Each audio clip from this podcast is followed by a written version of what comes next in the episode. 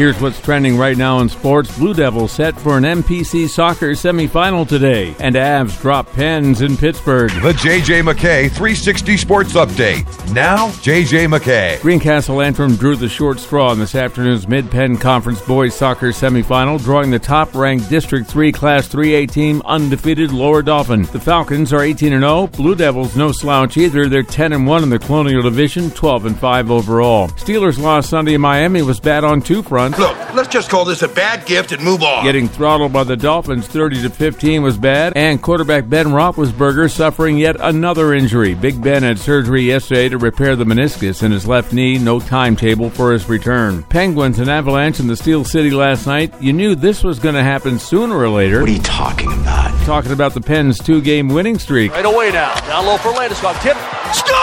Marc Moser on the Altitude Radio Network. Gabriel Landeskog tallied the game-tying goal, then the game winner just 22 seconds into OT to beat the Penguins 4 to 3. Weird day in the baseball playoffs yesterday. Cleveland Indians were taken to court to make sure nobody used the name Indians in the broadcast. You have got to be kidding. That Canuck lost. Then Indian starter Trevor Bauer started bleeding from the pinky finger he injured messing with his drone. I know, I know. Can't explain it. You have to show it to me. The only thing they showed him was the clubhouse. In the fourth inning, Mike Napoli showed the Blue Jays his long ball, though. Swung on, and there's a high fly ball. This one's hit to deep left center. Way back. Home run, Napoli. Tom Hamilton on WTAM. Two runs sixth and some help from the bullpen. Indians go up three games to none with a 4 2 win over Toronto, looking to sweep the series this afternoon in Toronto. First pitch, 4 p.m. Eastern. That's sports. I'm the coach, JJ McKay, for First News.